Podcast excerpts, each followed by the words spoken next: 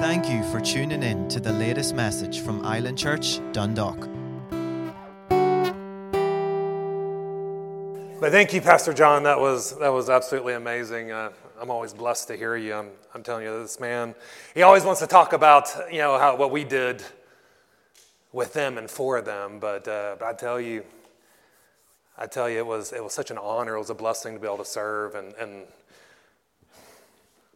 get fine finer tuned learn about this nation and do it from some amazing people. Because just like Pastor Jason said, that this man has a heart of gold. He has a heart for this nation. His heart's huge. His heart's clean. Hmm? It's pure. He has a healthy heart. Amen. Now, how many of you in here desire to have a healthy heart as well? Amen. Because see, this is what it's about. Now, when I say having a healthy heart, I'm not, I'm not, talking about this, this muscle that's on the inside of your body that's pumping, pumping, pumping blood all throughout your body. When I'm talking about a heart, I'm talking about our soul and our spirit, man. Amen. Our mind, our will, and our emotions and our spirit coming together. We need to have a healthy heart. Because see, if we can have a healthy heart, church, you know what this will do? This will, this will actually change where you can actually have a healthy physical heart. You know, our healthy heart on the inside, a healthy, you know, hidden man of the heart, amen, can change your physical bodies if we'll just yield onto it. You know, if we'll just yield over to it. You know, I'm coming on the backside of a backside of a, a friend of mine. Now we're in ministry together. They just committed suicide last week. I'm telling you, it actually came as an absolute shock. And to me, really, it rocked me. Because I knew this man well. He worked for me. We ministered together. He was, a, he was a great man. I know as I'm looking here, I see all you, the Irish faces out here. I know, I know every single one of you know someone, friend, family, next door neighbor, every single one of you, I know a person that's committed suicide. And I'm telling you, that's absolutely disturbing. See, we, we don't have that in the States. It's not like that. I didn't, I didn't get to, I didn't come to that understanding of what you people are dealing with until we came over here. I'm telling you, there's a spirit of death on this nation a spirit of suicide on this nation. I'm telling you, church, we need to begin to come and stand against those things. I'm telling you, Satan's doing everything he can do to get the Irish people to stop. So you can't find your calling, you can't find your destiny. You say, well, I don't even know what that is. It is to release the kingdom of God back into Europe. It already happened. Uh, it happened during the dark ages. It was hidden over here to wake up Europe. And I'm telling you, church, that's our call here right now. You say, What are we doing over here? We're here to train you up so you can go out and release the gospel to the people. Hmm? I'm telling you, Europe needs you. It needs you. This nation needs you. We got to change some things on the inside. We got to change the things we're, we're receiving. Amen. So we can begin to th- do the things that the Lord has for us to do. Amen. Now, I don't know about you, but this man, this, this friend of mine, you know, he wasn't a drug addict. He wasn't chronically depressed. Hmm? Now, this man, he loved the Lord. He was on fire for the things of God. Happily married, a beautiful wife. They got married They were sitting on my Harley outside of the church. Absolutely beautiful. Hmm? Absolutely beautiful. But see, how many of you know that, that just because you got into ministry, that doesn't mean you don't have any struggles anymore? Many times that exacerbates them. So we gotta, we gotta mind our heart. We got to mind the things that are going on the inside of you. You know, I, have probably told this story to, to, many of you guys in here, but, but you know, I was sitting there at, at our office. It was in a, it was in one of our truck yards or a truck plant, right outside of Somerville, Texas, and I was, I was making my, my, my rounds like I normally do, and I, I came in there, I was sitting on the, the sitting on my desk, and I'd go sit on the couch, and I was talking with the men, talking with the drivers, looking with the dispatchers, doing, doing everything that, that, you know, that an overseer does. And I was sitting there talking with this minister, this guy. He was sitting there, he was sitting there chatting with me. And, and one of my men came in. He just got done unloading a truck. And, and he, he stepped in and he, and he sat down on the couch and he looked, he looked absolutely white. And I looked over and I said, Steve, are you, are you all right, son? And he just looked and he had like a glazed look and he looked back up to me and said, he said, Oh, he goes, Ron, I think I'm having a heart. And whenever he said, I'm heart, he just, he just, you know, started shaking. And I looked over there at that minister. We just stood up. We walked right over to him. We laid our hands on him. Amen. We commanded that heart attack to cease and desist in the name of Jesus. We told death to leave that body and life to come back. And you know what happened? Life came back in that body. You know, his color came back into his body. Hmm? It so changed this man's life.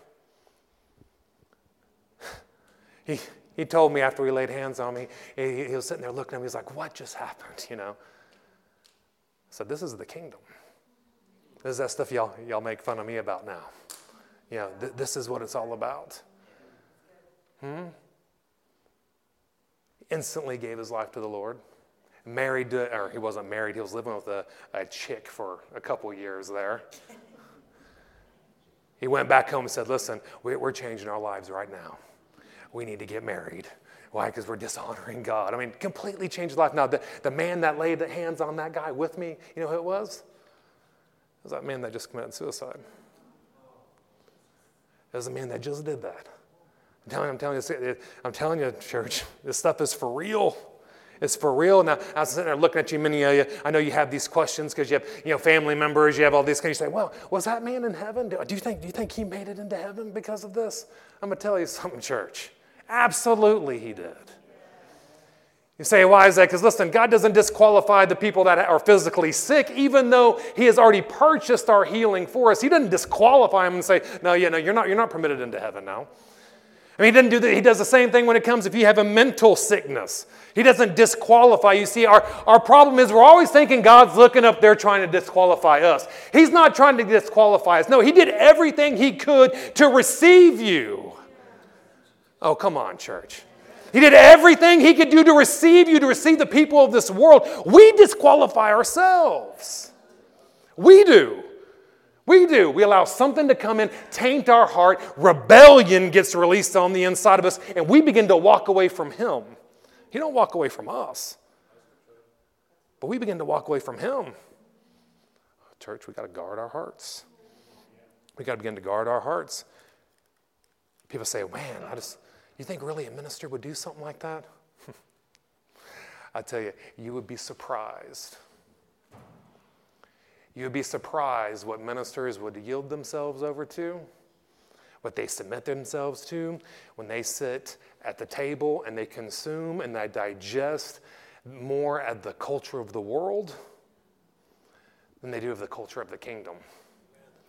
You'll be surprised. I mean, I've, since I've been in ministry since 2009, I'm surprised of what people can teach in the Word of God in their lifestyles. Hmm. It's absolutely insane. How many of y'all know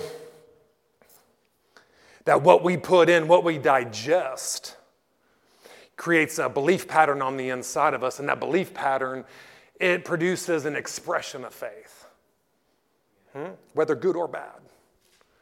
It produces an expression of faith, like how we like to say it around here is you know, whatsoever things that we believe is what we confess. And what we confess, it manifests in your life. Not 75% of the time, not 85% of the time, not 95%, 100% of the time, the things that you believe, church, and what you confess, it will manifest in your life. People all the time, man, I just don't like the way my life's going, man, my life's terrible. Change what you believe.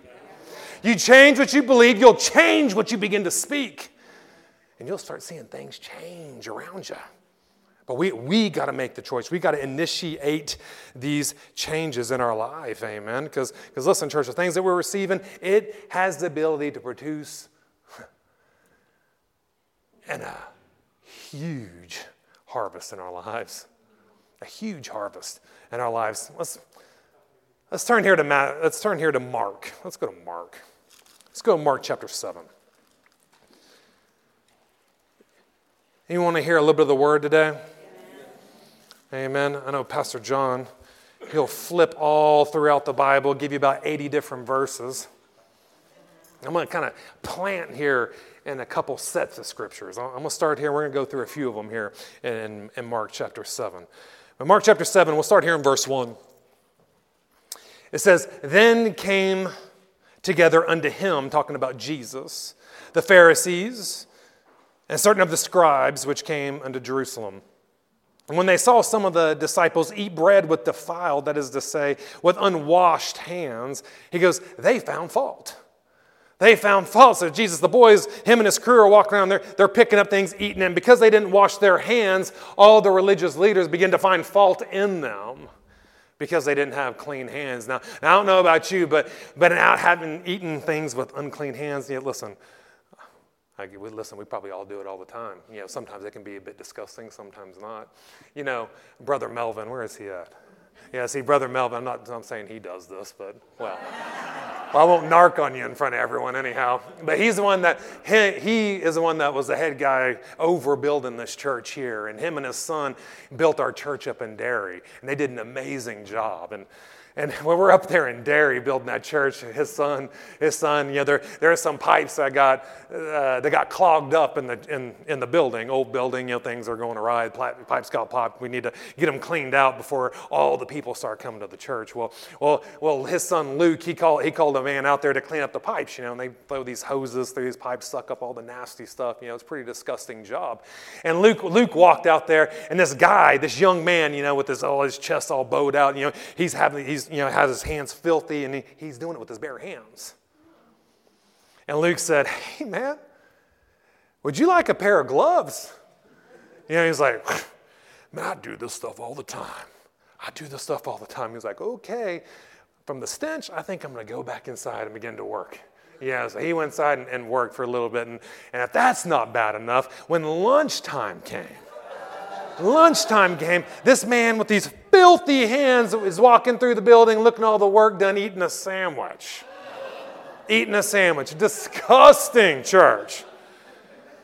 Amen. But see, how many you know, as disgusting as that is, what that guy did, he wasn't blaspheming God. Hmm? Now, he may suffer the consequences of his habits of being unclean. You know, he may, he may suffer those consequences, but what he did didn't separate him and push him away from God. God was like, no, you stink too bad. You have nasty hands. I'm not coming near you. That's not, that's not what God was doing, right? Absolutely not. But see, isn't this the MO of religion here? Religion is always looking for something that it can exalt itself and pull people down. I see religion, it wants power, it wants authority, so it's looking at anything it can do to criticize this, that, and the other so it can exalt itself by pulling you down. See, it really doesn't go up higher, all it does is pull you down, right? It pulls you down to its level.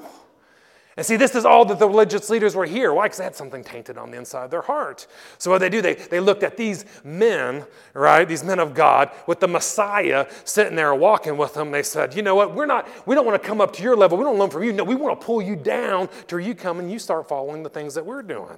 I'm going to tell you something, church. You look around at people, you look at them long enough, I'm going to tell you, you study them intently enough, you will find a fault in them.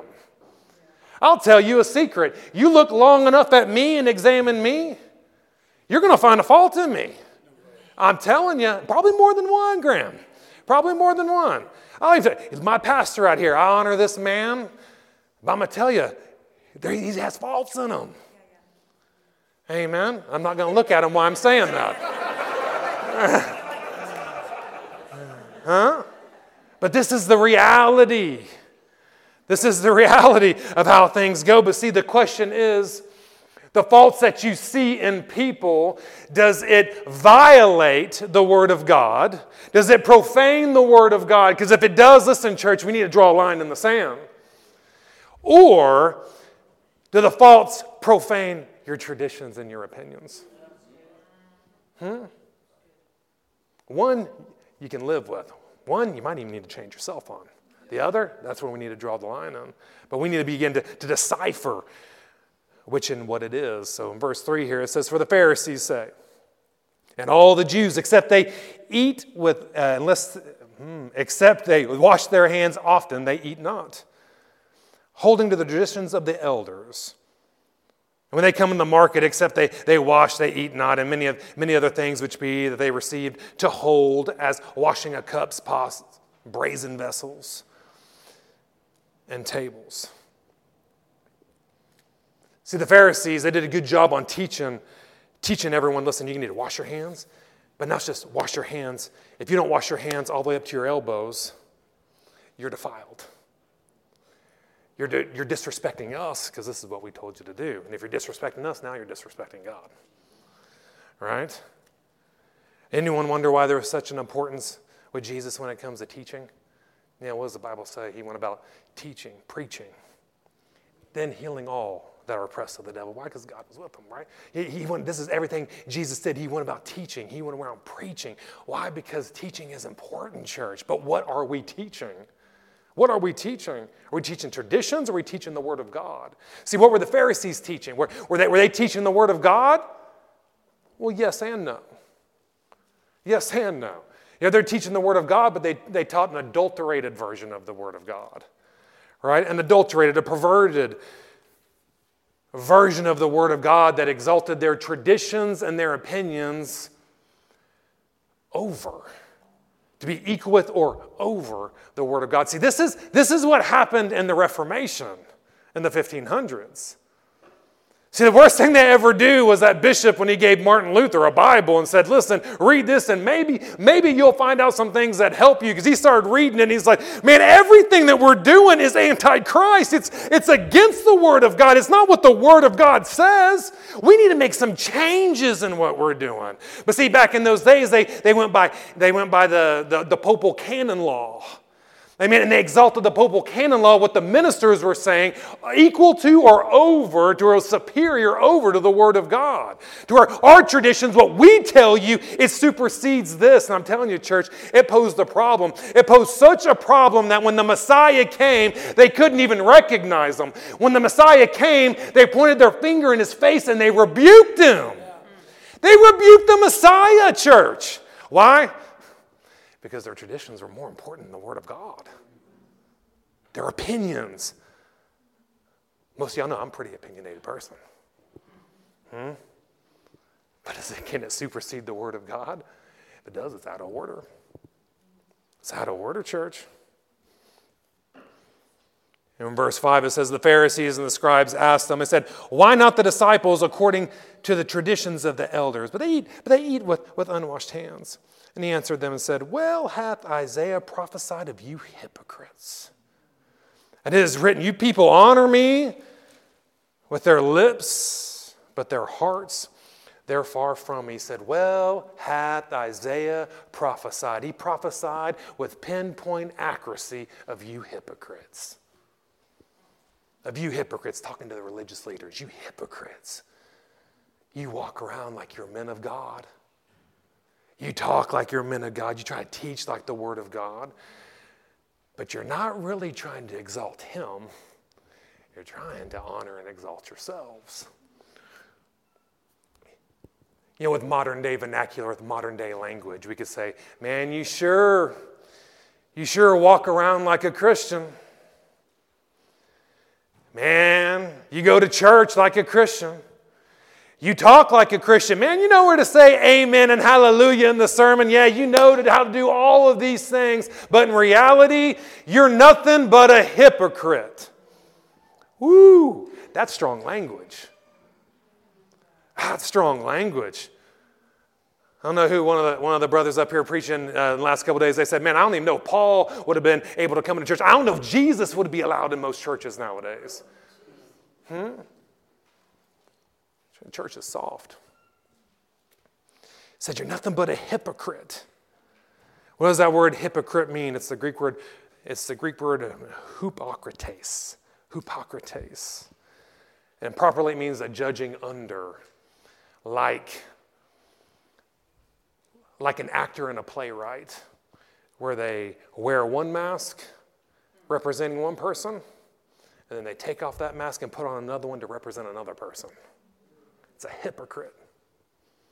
A person wearing two masks, they have two different faces. Right? Figuratively, you could say it's a, it's a two faced person. you know, I, I do not like social media that much. because it is an absolute distraction. But anytime it amazes me, we have people come up to Kimberly and me and they're like, hey, hey, how you doing? Talk to us like, they, they, like they've known us forever. You know, like, who are you? Oh, we're friends on Facebook. And I'm like, man, I, I've looked up and I've never seen you on there. You know? Oh, my name is such and such. You look it up, I'm like, that does not look like them. that doesn't even look close to them. Why? They have two faces one for their social media platform, and one they have in real life. Hmm. Two faced, right? says it's a, it's a profession that doesn't match your practice. A profession, what you speak doesn't actually match what you do. I think Pastor John was just talking about that. You see, how many of you know you know, you talk about people, you know, uh, you know, you have all the Avengers, you have all these superheroes around, you know. How many of y'all know if you went to meet, you know, Iron Man or Spider Man or, or one of these guys in real life, and if all hell started to break loose around you, how many of you know they're not going to bow up and, and get people out of the way and start protecting you? You know what they're probably going to do? They're probably going to throw you in the way, Pastor Graham. Probably say, Look, you get in the way, you protect me. Why? Because they're not a superhero. They're an imposter. They wear two different masks the counterfeit. Right? How many of you know there is one superhero? Hey, man. He doesn't wear any, he don't wear two masks. His name is Jesus, and, and what, you, what you see is what you get, what you read is what you get. But see, if we'll, if we'll learn to get a singularity in our own heart, a singularity on the inside of us, I mean, you'll find out that superhero, he's actually in you too. Amen. He's actually in you too, and he's trying to unveil himself if we'll just allow him to do these things, church. So he says here in verse 7, he says, Howbeit in vain they do worship me, teaching doctrines, the commandments of men. For laying aside the commandments of God, you hold on to the traditions of men, as washing of pots and cups and, and many other such like things you do. And he said to them, Full well, you reject the commandments of God.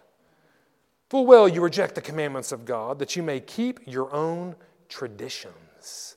For Moses said, Honor your father and thy mother. Whosoever curses thy, thy father and thy mother, let him die the death. He says, But you say, if a man shall say unto his father or his mother, It is Corban, that is to say, it's a gift, whatsoever you might be profited by me, it shall be free. He says, You shall suffer them no more to do what they ought for his father and his mother, making the word of God, listen to this, of none effect through your traditions, which you have delivered, and many such things that you do. What is Jesus talking about here? He's saying, well, well, the Pharisees could see how many I know a lot of the religious leaders, what they want to do, they want to line their pockets with what you have. So they came up to him and they're like, listen, listen, you know, you know, you don't have to actually take care. You don't have to, I know the word says to honor your mother and father, but you don't actually have to do that. It doesn't really matter if they if they can't they can't pay their bill. It doesn't matter if they're getting kicked out. It doesn't matter if they don't have enough to eat. You know, you don't need to honor them. All you got to do is say, listen, listen, this is dedicated to God. And then they're done. Let them deal with themselves. And he says, from your traditions, you're nullifying the word of God. I mean, I know it's proper. It's proper to help your parents. I'm going to tell you, church, I will rebuke you if your parents are struggling and you're, and you're out living the high life. Oh, but I'm going to give that in the offering. No, no, no, no, no. Hmm? Honor our mother and our father. Jesus said, don't, don't, don't allow your traditions to usurp the word of God. Hmm? Don't allow them to usurp the word of God.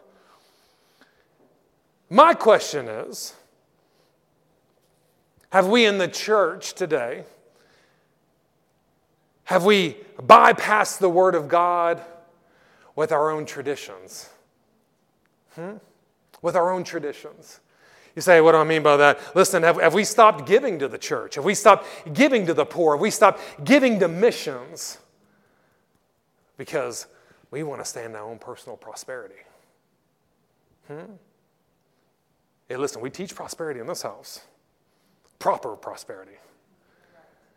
Amen. We, we, te- we teach those things in this house. But listen, have we in in the charismatic church, have we, have, we, have we received that some of these teachings on prosperity and say, listen, you know, you know, I'm more concerned with myself, how much I have, what car I have, what house I have, how much money I have in my pocket. So I'm not, I'm not going to give to these things anymore because, because the Bible says I'm, I'm called to prosper. Yes, it does.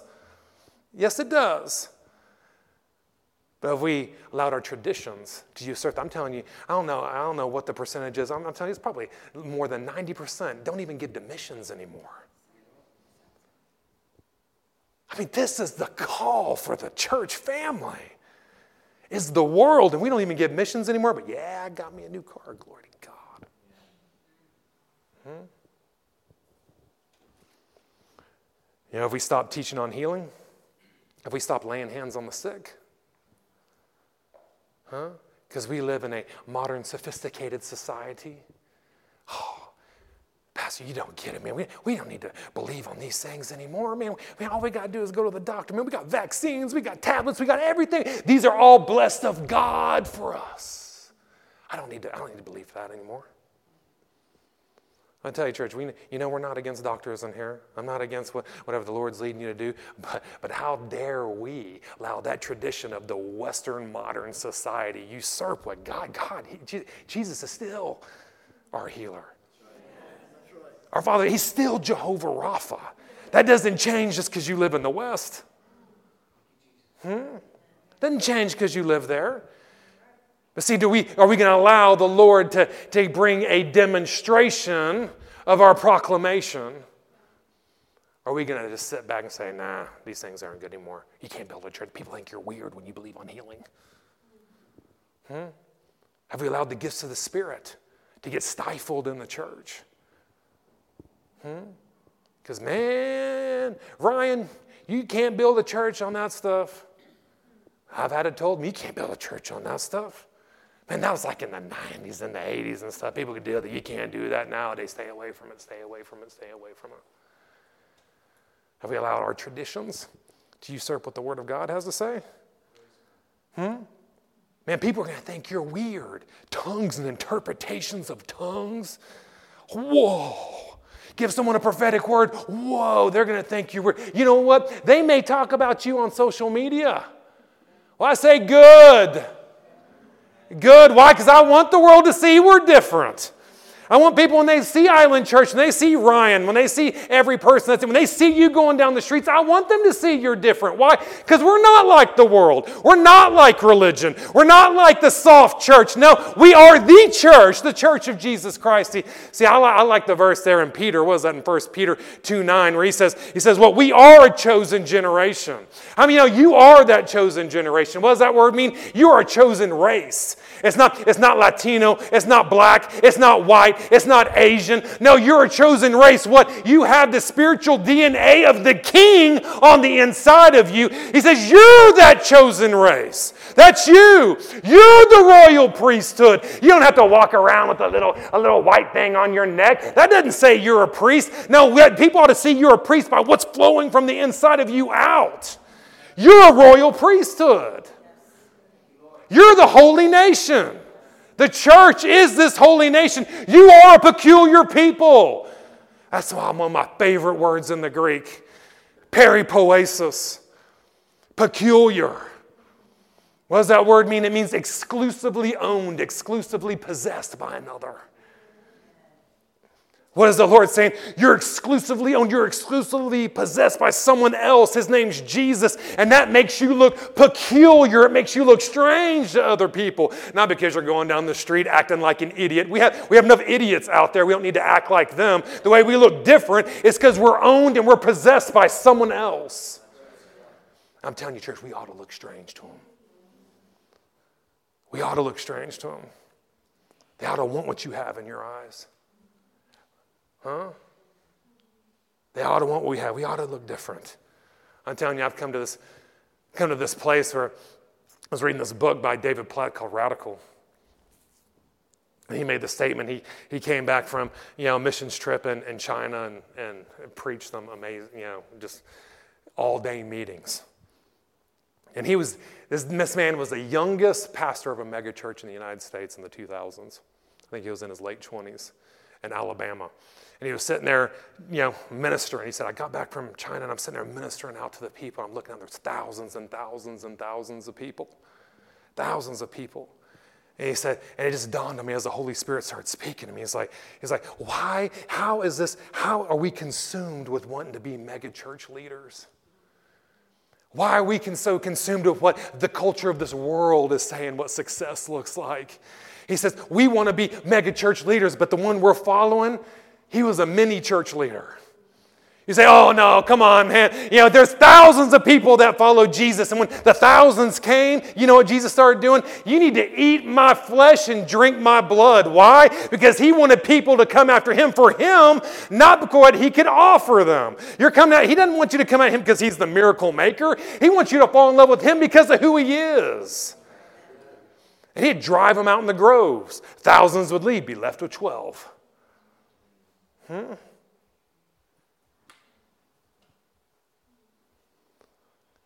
Jesus.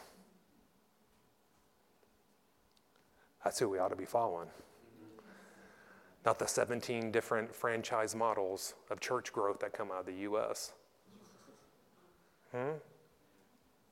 We're following Jesus. I'm telling you, there's no compromise in that man.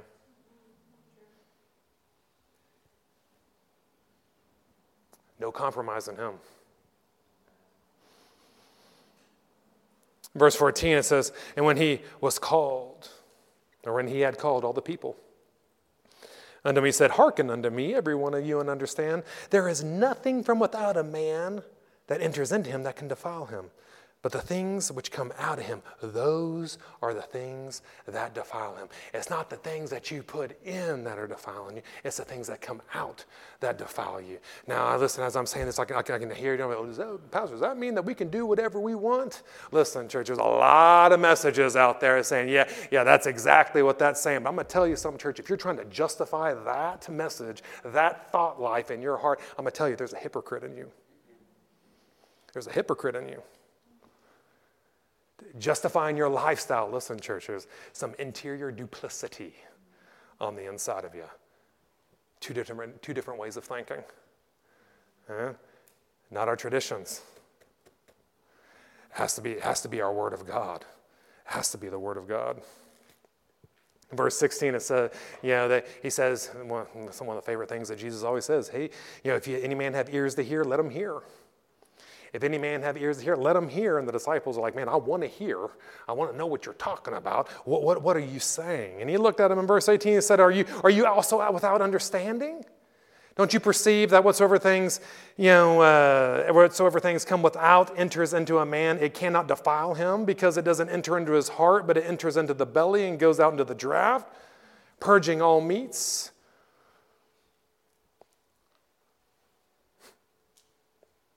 I don't know about you, but you know, that, that verse, that's actually a good news verse. You say, why is that? You know, we were staying in a hotel over there down the street, and I'll tell you, ever since I came over here, I fell in love with an Irish breakfast. I wish I could have one every morning. Yeah. But my wife, she won't do that. But praise the Lord anyhow. But listen, on that. But on that, but on that breakfast, I mean, listen, you know, I like, you know, with my eggs, I want rashers, I want pudding, I want sausage, I want everything that you can add onto that plate. Amen. I want to get gorge on it. Why? Because it's so good. I'm telling you, that's good news. Why? Because I can eat a piece of pork now and not think that I'm going to be separated from God. Now people say, well, well, you can go in the Old Testament and you're not supposed to eat pork, you're not supposed to eat shellfish or things you're not supposed to eat. Well, listen, Jesus just unveiled unto us that it's not what you're putting into your mouth and going into your stomach that defiles you. Why? Because it enters into the toilet, into the sewer system, and then you get the guy that goes out there and cleans the pipes with no gloves on. right? It's not what defiles you. It's not what defiles you, it's what comes out. It's what, it's what comes out that defiles you. Now, I'll tell you, eating some of that stuff may kill you. Amen. Why did the Lord say that in the Old Testament? Because it can kill you. It's not healthy for you. And that's probably why I don't get to eat one every, every morning because my wife it loves me. Huh? But praise the Lord, church. This, this is the reality of it. Verse 20, he said to them, That which comes out of the man, that defiles the man. For from within, out of the heart of men proceeds evil thoughts, adulteries, fornications, murder, theft, covetousness, wickedness, deceit, lasciviousness, sexual lawlessness, an evil eye, blasphemy, pride, foolishness. All of these things, all of these evil things come from within, and that's what defiles a man. And that's what defiles you. What you eat is not what defiles you, but it's what you permit to get into your heart and then get released out of your mouth. That's what defiles you. That's what defiles you. What enters into your heart, church, that's what defiles you. Let me say that one more time. What you permit to enter into your hearts, that is what defiles you. In Matthew 12, verse 34, what, what is that? Jesus, Jesus says, What is out of the abundance of your heart, your mouth speaks. Out of the, what, the things you pile on the inside of your heart, that's what comes out of your mouth. That's why he looked at the, at the, at the Pharisees. He goes, Man, you brood of vipers. How can you be evil, speak any good thing? They can't speak anything good. Why? Because everything's evil on the inside of them. It's out of the abundance of their mouth that their heart began to speak. Huh? You know, a spiritual mentor I had early on in, in ministry, he was an ex outlaw biker. And he got saved, and this was in the 80s, and he was over on the east side of Houston, which could be a pretty rough part of town. He got to know some of these people in a church, and they, and they, they thought it was all cool, you know, the things that he was doing. He was trying to minister into bikers, and they said, you know what, maybe we'll have, maybe we'll have a biker service here at our church on, on, a, on a Saturday morning. And he was like, praise the Lord. You know, better make it Saturday afternoon because you don't know bikers right? So, so Saturday afternoon, they started bringing in the bikers and they're all pulling up. And, and listen, the bikers over in Texas, they look a little different than the bikers over here. They're not head to toe and you can't see any skin. Now, you'll, you'll see bikers pull up and you can see skin on the men and you can definitely see skin on the lady. You know, tall boots, short shorts, and little bitty tops on and they're all coming up smelling like booze, flicking cigarettes in the parking lot, you know, going in and out of the church, and, and Ben sitting outside, just, just sitting there watching and talking and chit chatting with people as they're coming in. And one of the deacons comes up and he says, he goes, Ben, man, you're gonna have to do something with these ladies coming in and out of this church. You're gonna have to get, you have to do something. Man. He goes, why? He goes, man, it can cause lust. He goes, man, these, these, this is their old ladies, man. They're not going to have a problem with that. He goes, no, no, no, no. I'm not, I'm not talking about them. I'm talking about me. they're, they're, they're, they're causing me to lust. And he was sitting there drinking a Coke. He took a drink of that Coke and he poured a little bit out and he said, Brother, what, what just came out of that Coke? He said, Coke. He took another drink and he poured a little bit out. I said, What came out that time? He said, Well, Coke.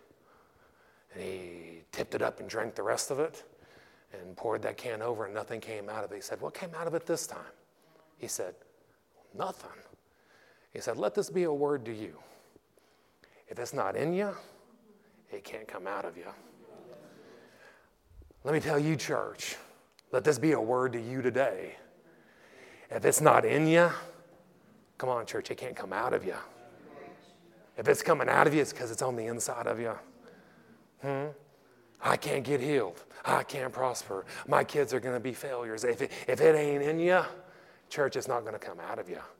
We need to shift. We begin to protect the things that are coming out of our mouths. I'm telling you, it's vitally important for us to understand these things, church.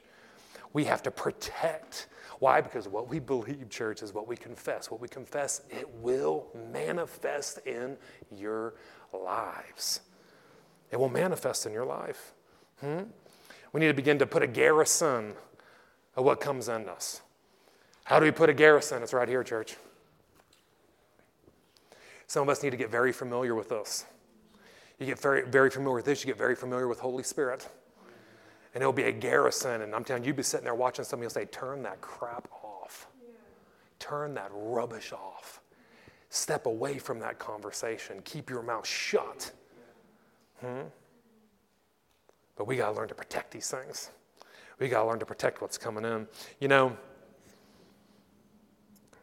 Smith Wigglesworth is very protective of what he allowed in, wasn't he? He wouldn't even allow the news. He wouldn't allow newspapers. He wouldn't allow any of that in his house. I'm telling you, that man walked in a, some serious anointing, raised something like, what, 23, 24 people from the dead. But see, most of us in the church nowadays, we say, man, that was, that, he was legalistic. He was legalistic, man. He, didn't, he, he wouldn't allow this. He, he allowed that. He wouldn't do nothing. Now, now, I'm going to tell you something, church. If that's what legalism looks like, I want a double portion of it. Hmm? To be able to walk in that anointing, I'm telling you, we, we, we, need to, we need to learn to do what some of our, all the generals were doing and learn how to protect ourselves. Why? Because what's coming in us, church, is what's going to come out. Are you hearing me today? Listen, let's turn to, let's turn to, I got a few more minutes. Let's turn to here to, to Luke 11. Let me go the right way here. In Luke 11. Let's see how Jesus taught on this subject. He gives a, a brilliant example of interior duplicity. Because if we don't guard these things, I'm going to promise you, church, you're going to get a dual way of thinking on the inside of you. Hmm? You're going to get a dual, dupli- an interior duplicity, a divided heart on the inside of you. So here, here in verse, uh, did I say Luke 11? Verse 33, it says, No man, when he have lighted a candle, he puts it under a, uh, puts it in a secret place, neither under a bushel, but on a candlestick, that they which come in may see the light. They may come in and see the light. You know, this light, church light is never designed to be hidden. It's never designed to be hidden. Amen. It's designed to be released, initiated, produced. Why? Because it drives out darkness. There's no such thing as darkness, it's obscurity. And it drives out, it brings clarity to the obscurity. You know, this, this word light here, there's, there's several different Greek words for light in the New Testament. And, and this, this, this word right here is the Greek word phos. Phos. And it, and it means the, the manifestation of the self existent life of God. Right? Figuratively, it could mean, you know, uh, God's divine illumination that's on the inside of each and every one of us as believers. It's the light of God, the phos. This is why you're the, you're the city that's set upon a hill. Why? Because we got lights and it's, it's there to attract everyone to you right? So you can unveil the kingdom, right? This is the light. It's not designed to be hidden, it's designed to be displayed. It's designed to be displayed. In verse 34, it says, The light of the body is the eye. Therefore, when the eye is single, the whole body is full of light. But when the eye is evil, the body is also full of darkness is also full of, of darkness. It says the lamp or the, the light of the body, it is the eye. So, where does this divine illumination reside in each and every one of us? In our eye? You know, I've seen a couple people in my lifetime that I could look in their eyes and I saw Jesus. I saw fire in their eyes. And both of them melted me. But is this what Jesus is talking about? No. That's not what he's talking about. He's not talking about the eye or physical eye. See, in the Greek, there's two different words for eye in the New Testament. You have omma and you have ophthalmos. Eye, uh, omma, it is 100% of the time talking about your physical eye. When you see the Greek word ophthalmos, it can mean physical eye, but most of the time it's figuratively talking about your mind's eye, your heart's eye, your spirit man the eyes of your heart. This is the word that he's using here. It's ophthalmos. He says the light of the body is the ophthalmos. It's your, it's your mind's eye. It's the eyes of your heart. His light resides on the inside of each and every one of us. It's on the inside, right? It's that divine illumination. This is why it says, the light of the body there, uh, of the eye, mm, the light of the body is the eye. Therefore, when the eye is single, uh, therefore is a real important word. So if it's if it's the light is is, in, is on the inside of us, therefore, if we have a single eye, you'll be full of what? God's self existent manifestation of light. You'll be full of the presence of God, the glory of God. If your eye single, if your eye, not this eye, if, if your eye, your mind's eye, your spirit man, your heart, if it's single, no interior duplicity, if it's single, you know, looking, looking after the same thing. When your eye is single, singular, amen, it'll be, it'll be full of the light. But what happens if your eye is not single? Hmm? Can I, can, can I have, what happens if your eye is not? Jesus tells us. It says if your eye is evil, it says then your body is going to be full of darkness. It'll be full of darkness, be full of obscurity. The light of God gets obscured to where you can't see it, to where you can't recognize it anymore.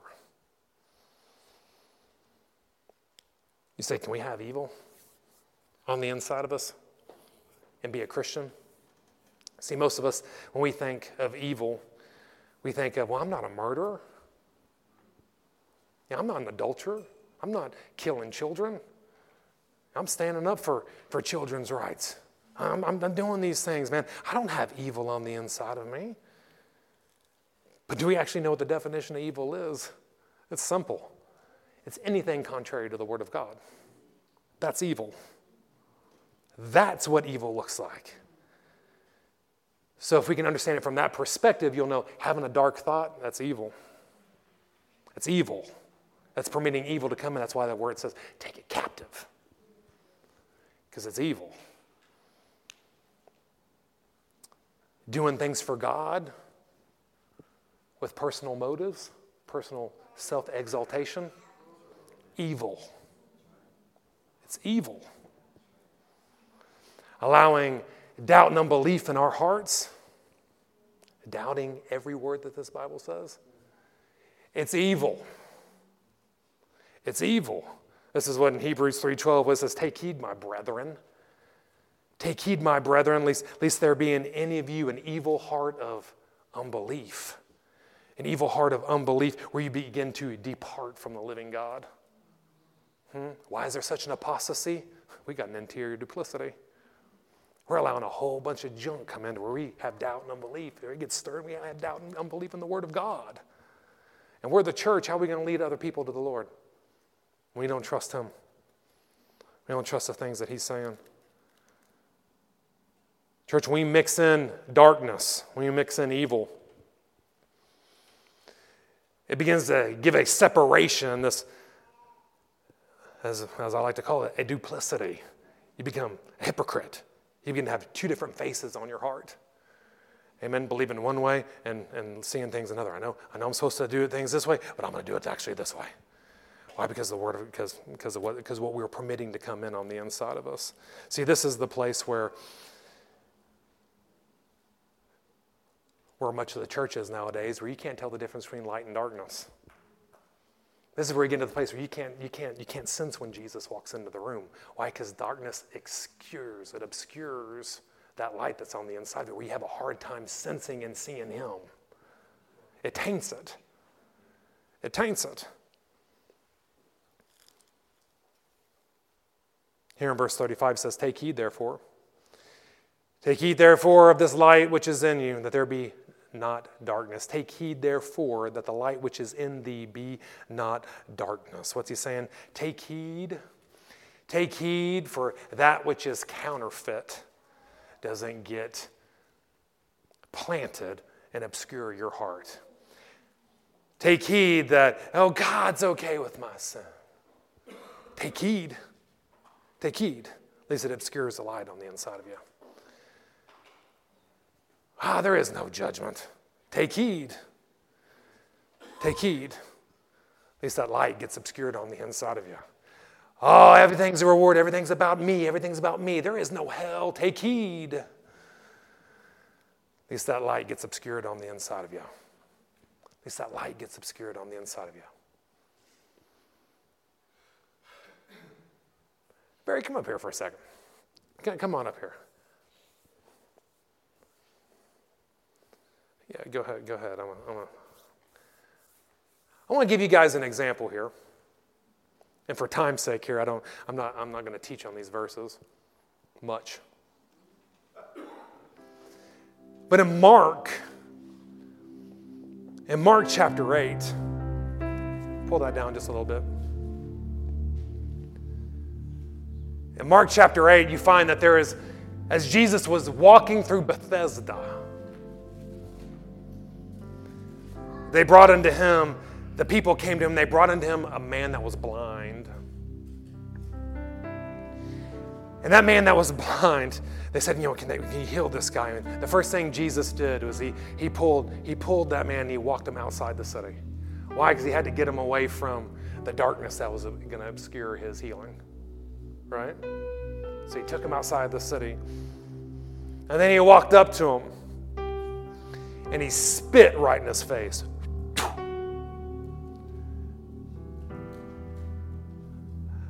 Anointing of Jesus' saliva. Hallelujah. And then he placed his hands on his eyes. And he took them off and he said, Can you see anything?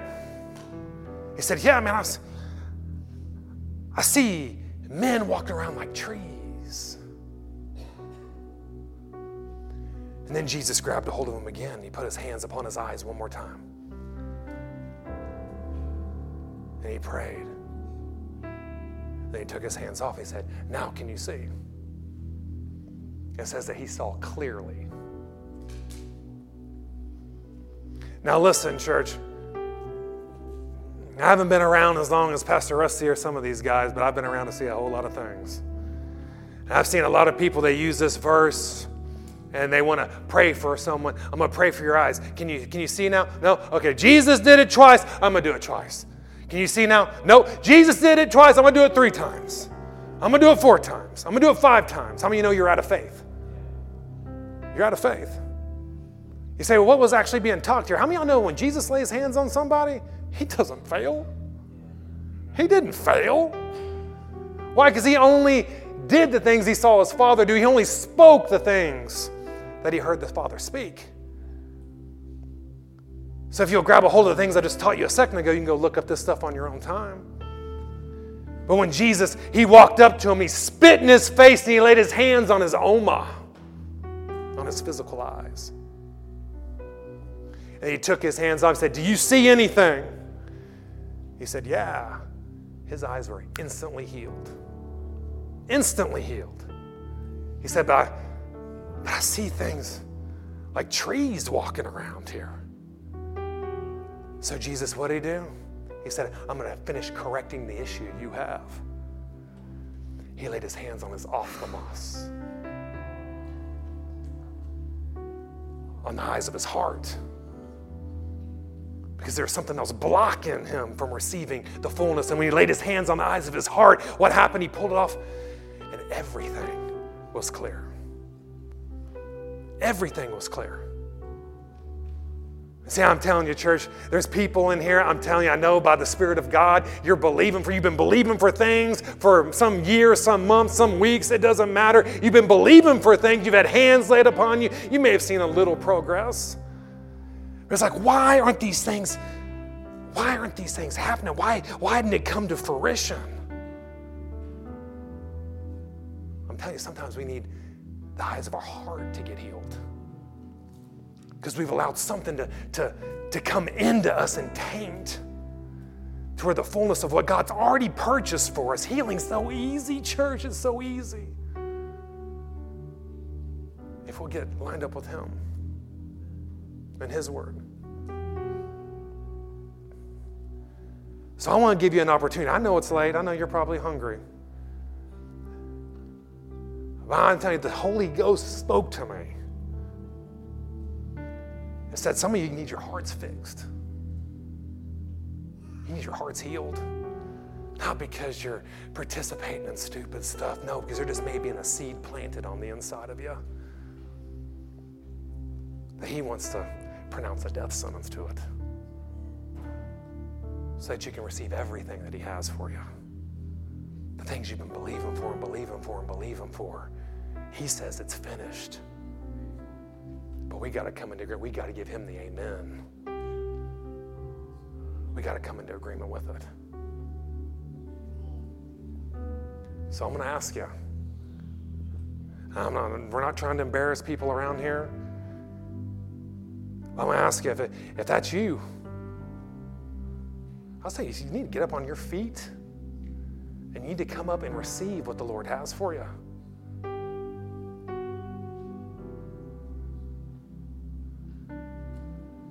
You're pondering. You're pondering will keep you in the same posture that you're in right now. You say, What is that? You'll receive absolutely nothing. Absolutely nothing. I'm telling the church, this is, this is the things that God's been working on me. As we say, everything, everything in the kingdom is an inward outward flow. Thank you, son. Everything in the kingdom is an inward outward flow. He spoke these things to me so, I, so we can unleash them and unveil them unto you.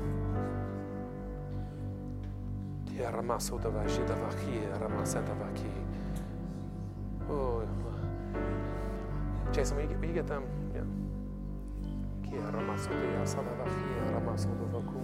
Come on. Hmm.